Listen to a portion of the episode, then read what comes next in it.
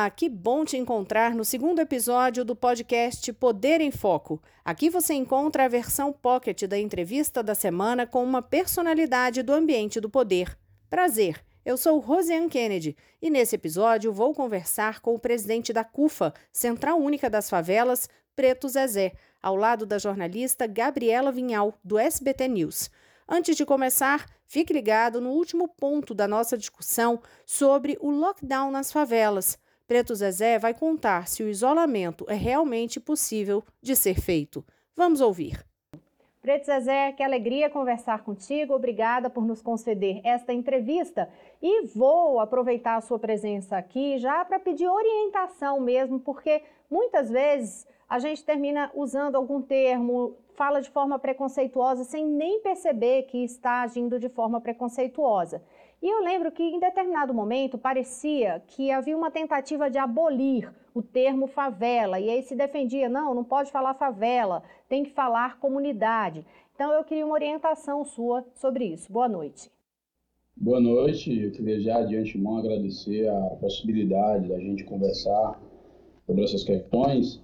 É, esse é um ponto, inclusive, que é sempre abordado quando a gente discute, inclusive, com meios de comunicação, com gestores públicos, porque é, traz a, carga negativa colocada nesses territórios.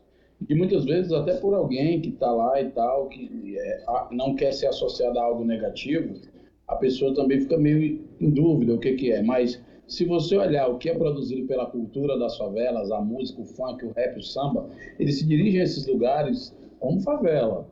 E por que eles se dirigem? Porque eles pautam a favela num lugar outro, que não é o lugar da tragédia, é somente da violência, da tristeza, da carência. A CUFA segue a mesma lógica de perceber esses lugares não só como lugares que as pessoas moram geralmente, quando se tem um destaque, que teve uma morte, teve uma briga, uma invasão da polícia. Então as pessoas têm a querer fugir desse estigma. Mas na medida que eu começo a pautar a favela como lugar de inovação tecnológica, como lugar de criatividade, como lugar de potência que é. Só você ter ideia, antes da pandemia, a favela produzia 119 bilhões em poder de consumo. A maioria da população das favelas são negros. Os negros no Brasil hoje já tem aí 1,9 trilhão em poder de consumo, é muita coisa, é uma parte significativa do PIB. Então não tem por que a gente não assumir favela como lugar de potência e de criatividade. E, ao mesmo tempo, negar quando se quer associar a favela só a sofrimento, a desgraça e a carência. A favela é potência. E há diferença, de fato, entre o termo favela e comunidade? Muitas vezes usa esse termo com medo de estar ofendendo, de agredir, mas comunidade você pode ter a comunidade do finado Orkut, comunidade israelita, comunidade de, de jogadores, enfim, você pode comunidade é uma ideia de coletividade, não é ideia de território, não é uma ideia de recorte de perfil das pessoas que moram lá. O IBGE chama as favelas de aglomerados subnormais. Ou seja, pelo IBGE tem em torno de 13 milhões de pessoas. Quando você vai pegar, por exemplo, é, que Jacarepaguá não é a favela, a favela é a cidade de Deus, ou que, ou, ou que São Conrado é um bairro rico, mas a Rocinha também está lá, você vai começar a entender que existe um território, existe um país chamado favela, e é importante que o Brasil olhe, porque é de lá que vem os trabalhadores, é de lá que vem a produção da riqueza do país, é de lá que vem as pessoas que estão mantendo o trabalho essencial andando, mas que muitas vezes não são prioritárias né, para serem respeitadas e acolhidas no país. E você percebe, a CUFA tem essa atuação no Brasil inteiro e também em outros países. É, dá para perceber diferenças no, no que são essas favelas no país inteiro e também em outros países, como que há esse agrupamento das pessoas nesse tipo de comunidade? É. Embora tenha algumas diferenças locais, regionais dos sotaques, das dinâmicas, é, você tem ali uma unidade em três coisas que são fundamentais são pessoas que habitam ali por, não por opção, mas que foram empurradas pela situação de desigualdade. São pessoas que se afastam do estereótipo ou do modelo é, branco europeu e são pessoas que muitas vezes elas não conseguiram construir suas trajetórias de família, de tradição e não conseguiram sequer ter propriedade, estão ali por outras circunstâncias, não por uma escolha. Isso é comum no mundo inteiro. E o que é comum é que as pessoas, mesmo nesse território, com essa dificuldade, com essa desigualdade, elas passam a desenvolver alternativas de sobrevivência, de resistência, de existência e muitas vezes de orgulho. Não que a gente queira que as favelas permaneçam a vida inteira, pelo contrário. A CUF, inclusive, sonha com um mundo sem favelas. Mas até que ele não exista, nós vamos lutar para que as pessoas desses lugares sejam respeitadas e vistas com dignidade. Bom, a população da favela é majoritariamente negra. E os negros são os mais atingidos pela violência. E há também essa questão da violência nas comunidades. Na... Isso tem mudado é, de um tempo para cá, Preto Zezé? Infelizmente não, né? Porque isso é uma herança do Brasil, né? Nós temos 521 anos de Brasil. 388 anos do Brasil foram construídos em cima de trabalho escravo. E essa população, no dia 14 de maio, ela teve que conviver na rua, ela teve, ela foi despejada literalmente sem indenização, sem terra, sem cavalo, sem fazenda, sem endereço, sem CEP, sem direito a se fixar é, enquanto populações europeias como os italianos chegaram recebidos na estação de ônibus, viraram filmes, histórias várias, e a nossa história ficou resumida a uma história de escravidão, de despejo, de senzala, de negros sendo chicotados, explica muito o porquê de a população não querer se associar a isso. A gente superou muito isso com a visibilidade, com a representatividade negra na mídia e tudo, mas do ponto de vista estrutural, apesar dos avanços que nós conquistamos, a presença na universidade, é, eu acho que é uma das coisas mais relevantes desse processo, né, que garante com que você quebre um ciclo de que todos os negros serão analfabetos, logo você virão para trabalho braçal, logo né, serão pessoas de segunda classe, como é tratado no Brasil. É, você tem uma mudança significativa, mas estruturalmente a estrutura permanece intacta, de exclusão e logo de comprometimento da vida da população negra. Estamos falando da violência, mas se você for olhar o caso do Covid, de cada 100 pessoas, 62 são negras, homens, moradores de favela. Aí você vai ver as comorbidades, as quali a qualidade de vida dessas pessoas, a qualidade da alimentação, o não acesso à saúde ou o acesso a, a serviços precários de baixa qualidade, as condições ruins de moradia. Então, essa, esse racismo que estruturou o Brasil, ele permanece vivo até hoje e ceifando vida da população negra. É, agora, Preto Zezé, às vezes dá a sensação para gente de que a população brasileira, de alguma forma, naturalizou tanto essa violência nas favelas que se choca muito mais quando ocorre um crime, por exemplo, nos Estados Unidos. Aí teve lá aquele problema com o assassinato do George Floyd. Aqui no Brasil as pessoas se mobilizaram. Tem, tem pessoas sendo mortas todos os dias na favela e não há esse mesmo grau de mobilização. Por que isso ainda acontece de que forma é preciso mudar isso? De que forma é possível mudar isso? Tem a ver com processos históricos e construção construção de identidade da população dos lugares, né? Você tem uma tradição diferente da organização da população negra após escravidão do que você teve no Brasil. No Brasil, a gente está falando de George Floyd, mas são 65 mil pessoas que são mortas por homicídio no Brasil. Desses 65, 47% são pessoas negras. Então, é, o Brasil ele naturalizou desde sempre a, a, a, o genocídio dessa população. Tá? Então, é, você está vendo agora a morte do Covid. A maioria são pessoas negras. E, e, a mesma coisa se dá quando acontece uma coisa no território de um bairro nobre, quando acontece numa favela. Isso tem a ver com a forma que a gente vive com a sociedade, com os valores que nós temos, com as, a naturalização que nós permitimos ter diante de tantas tragédias quando os alvos e os corpos são negros.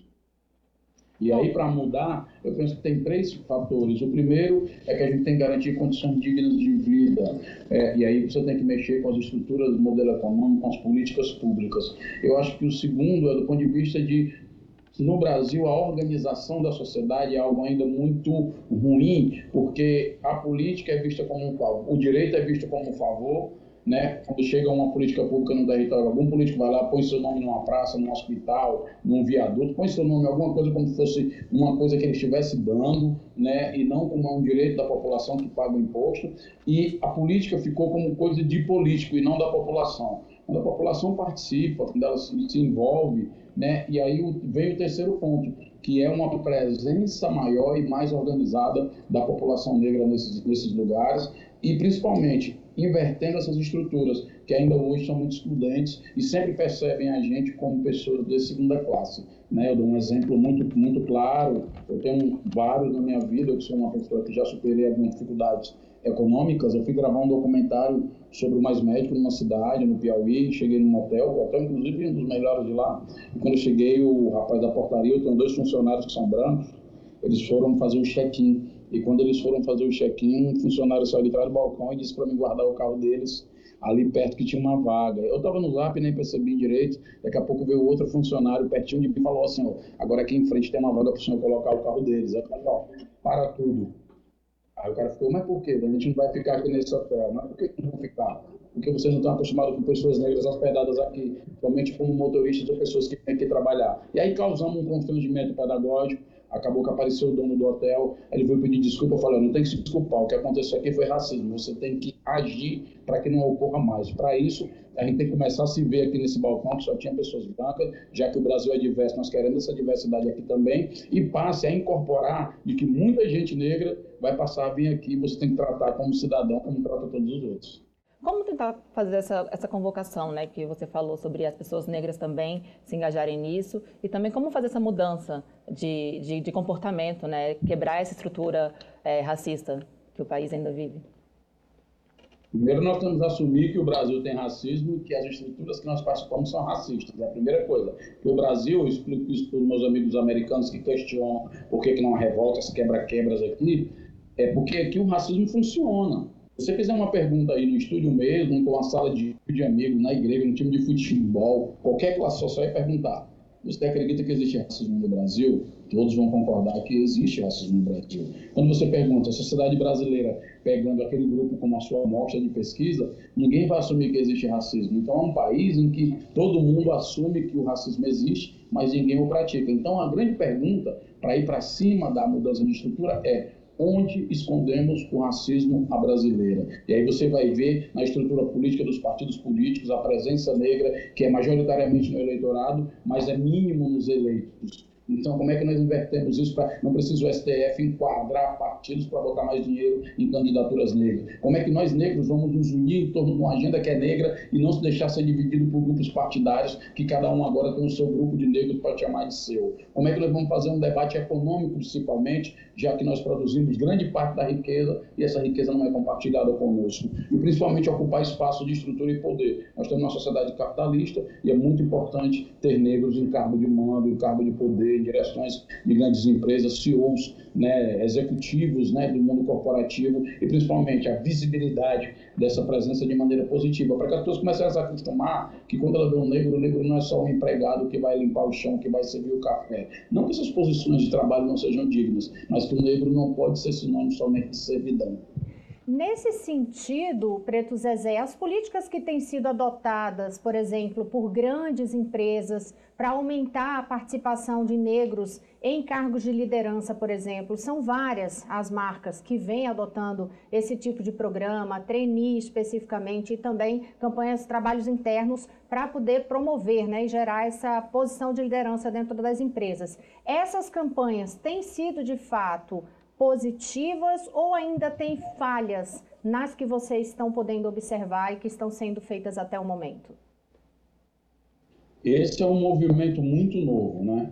Esse mundo corporativo, construindo conselhos. Nós estamos participando de alguns debates internos junto ao mundo corporativo, as grandes empresas, é, atuando, digamos, eu vou aqui resumir três pontos que para nós são fundamentais no debate para que avance. O primeiro deles é uma tomada de decisão interna então, dos seus colaboradores, dos seus parceiros, nas políticas de RH de contratação, né, na, na, na, na construção do, de formação de lideranças para que essas pessoas ascendam dentro da empresa, né, do ponto de vista do, do, das, da carreira dentro da empresa. Do ponto de vista é, da cadeia de produção das empresas, como é que os parceiros e colaboradores dessas empresas também incorporam essas agendas de consumir dessas pessoas, contratar essas pessoas, qualificar essas pessoas para corrigir essa desigualdade estrutural construída pelo racismo. E a outra é que se divide em dois caminhos, que é a comunicação interna e externa desse processo e uma ação de responsabilidade dessas empresas em potencializar iniciativas na sociedade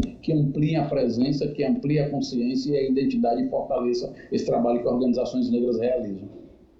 Bom, voltando à questão da pandemia, né? Uh, os negros morreram mais, morrem mais durante eh, essa crise sanitária que a gente vive. Na, na sua visão, qual foi o erro, o principal erro né, nessa questão de gestão sanitária do governo em relação à pandemia? Eu acho que não, não, não, não, foi nem só do governo, eu vi, eu vi agências preparando campanha e campanha que fica em casa e álcool em gel. Eu vi muita gente é, é, achando que dava para ficar, para ser uma coisa é, sem levar em conta a desigualdade brasileira. Eu acho que há um erro de matriz aí é que quando você pensa uma política pública em larga escala e não leva em conta a realidade onde você vai aplicar essa política pública, você constrói absurdos em que se está se falando de álcool em gel, mas 47% da população nas favelas, por exemplo, não tem acesso regular a água e sabão, que é o básico para a gente se proteger. Quando você pensa em serviços essenciais, você valoriza o trabalho essencial, mas não valoriza o trabalhador, não prioriza a vida do trabalhador. E aí você está vendo que entregadores, gente que trabalha em gente de posto de gasolina, né, pessoal do trabalho de entrega, de delivery, são as principais. Aumentou o número de mortes neste público. E outro elemento é que eu acho que o outro é com um descompasso tão grande em que virou-se uma disputa política, transformou-se numa disputa política, numa falsa polarização entre economia e vida, porque a gente não conseguiu construir, quanto sociedade, governo, empresas e lideranças, um consenso democrático em que a gente pudesse estabelecer que comida na mesa, dinheiro no bolso e vacina no braço tinha que ser uma agenda de consenso de todos nós. Do contrário, se a gente não compartilhasse as oportunidades, essas chances de superar esses problemas, nós vamos todos conviver com grandes tragédias como nós estamos vendo. É, desse caso especificamente que você aborda aí sobre esses, é, você usou o termo erro de matriz, né? Que é, por exemplo, a questão do álcool gel. Aí tem a questão também do fique em casa. A favela, por exemplo, pode ter lockdown? Não tem como, né? Quando você olha isolamento social, acho que a única coisa que consegue produzir isolamento social no Brasil é o racismo, ele consegue separar as pessoas. Mas você olhar numa casa que a gente foi entregar a cesta básica, é, durante esse processo, esse um ano, e, um ano de pandemia, a gente foi em casas que as pessoas tinham oito pessoas em casa num barraco, e tinha uma mulher com filhos e mais vezes idoso acamado, uma pessoa doente essas pessoas já estão isoladas socialmente de direito, gente. Então, como é que você vai exigir, sem dar nenhuma contrapartida, que elas fiquem dentro desse, em casa, dentro desse barraco? Não tem como. É impraticável. Quer continuar acompanhando essa entrevista? Preto Zezé fala ainda das expectativas para as eleições de 2022, avalia a possibilidade de formação de uma frente ampla na corrida presidencial e informa que a CUFA vai continuar trabalhando para ter mais representantes das favelas nas disputas eleitorais. A entrevista completa você encontra no YouTube SBT Jornalismo Poder em Foco. Até a semana que vem. Te espero.